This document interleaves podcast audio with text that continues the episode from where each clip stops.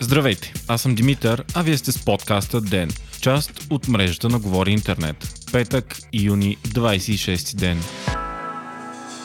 ДЕН е подкаст от мрежата на Говори Интернет и става по-добър благодарение на подкрепата на слушателите си. На вас. За да станете дарител на ДЕН, елате на patreon.com/govori_internet и срещу $5 на месец ще станете денник. Истински герой. Печален рекорд на заразените от COVID-19 в България. Новите случаи са 166 за денонощие. Починалите обаче са двама. Общият брой на откритите случаи става 4408. Оздравелите обаче също са много. Цели 107 души, с което общият им брой пък е 2370. Отново има най-много случаи в София област и град, общо 75, следвани от Пловдив и Кюстендил с по 13. Директорът на Пирогов, професор Асен Балтов, пък заяви в интервю, че високият брой болни е точно след рязкото отпускане на почти всички мерки от 15 юни. Според него ще е притеснително, ако болните станат по 300 на ден, защото 60 от тях ще имат нужда от болнично лечение и капацитетът на болниците бързо ще свърши. Сега, от 1800 активни случаи към днешна дата, 21% от тях са хоспитализирани. Въпреки бумът у нас, днес на летище Бургас се чака първият за сезона чартерен полет. Той ще е с туристи от Амстердам. Цялата сграда на община Варна пък ще бъде затворена за дезинфекция, след като там беше открит заразен служител.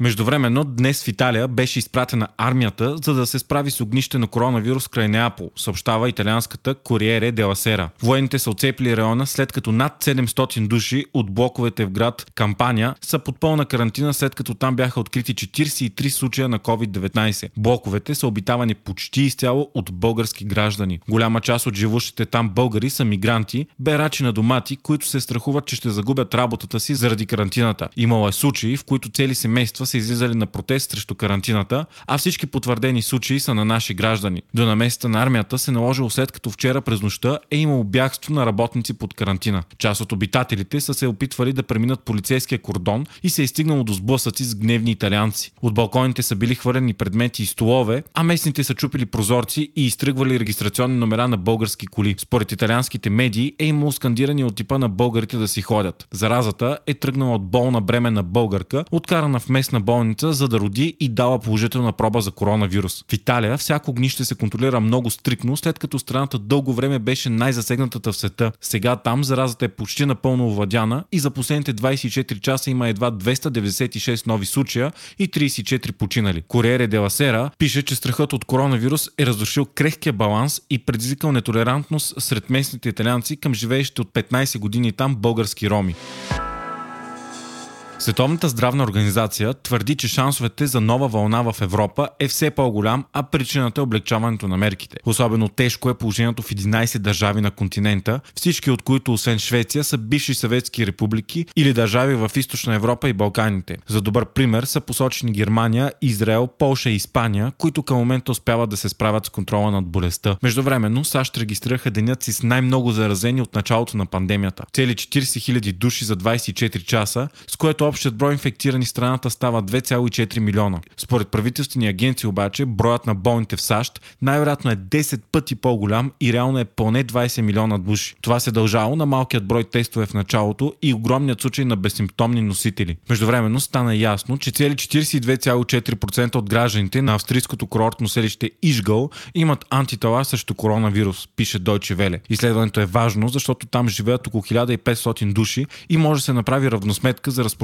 и поведението на вируса. Именно Ижгъл се смята за може би най-голямото първоначално огнище на COVID-19 в Европа. Само този малък алпийски курорт са тръгнали 40% от всички случаи на коронавирус в Австрия. Оттам са минали 6000 туристи, които после са разпространили вируса в цяла Европа. Интересно е, че само 15% от всички болни в Гърцето са били регистрирани като болни, което означава, че 85% от същите там са минали напълно безсимптомно. Експертите констатират, че въпреки високият процент заразени, в Гърцето няма регистриран колективен имунитет, а болестта е спряна заради предприетите мерки за социална дистанция.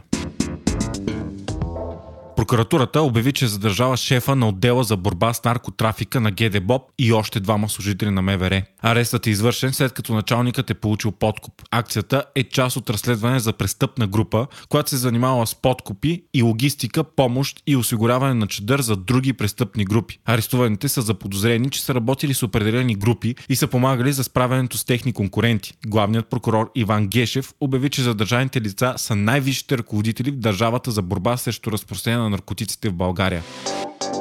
Снощи, след 30 години чакане, футболният клуб Ливърпул стана шампион на Англия. Това стана след победата на Челси над Манчестер Сити. Така, 7 кръга преди края на първенството стана невъзможно Ливърпул да бъде изместен от върха по точки. Висшата лига, най-гледаното и конкурентно футболно първенство в света, беше прекъсната заради коронавируса, но наскоро възобновена без публика. Ливърпул изигра един от най-силните сезони на отбор в цялата история на лигата. Отборът е вторият най-успешен по титли в Англия със своите 19 вече титли за шампион на Англия, само с една по-малко от рекордьора Манчестър Юнайтед. Клубът обаче 30 години не беше печелил първото място, въпреки че множество пъти беше на косъм и завършваше втори. Отборът е и най-успешният английски отбор в Европа със своите 6 победи на финал в Шампионска лига и в това отношение воден само от Реал Мадрид и Милан в Европа. Ръководеният от Юрген Клоп отбор спечели титлата с множество рекорди и има възможност да спечели още. Той става първият клуб, спечелил титлата толкова рано по време на първенството. Цели 7 кръга преди края, като предишният рекорд е 5 кръга преди края. Ако мачовете не бяха прекъснати от коронавируса и беше повторен този сценарий,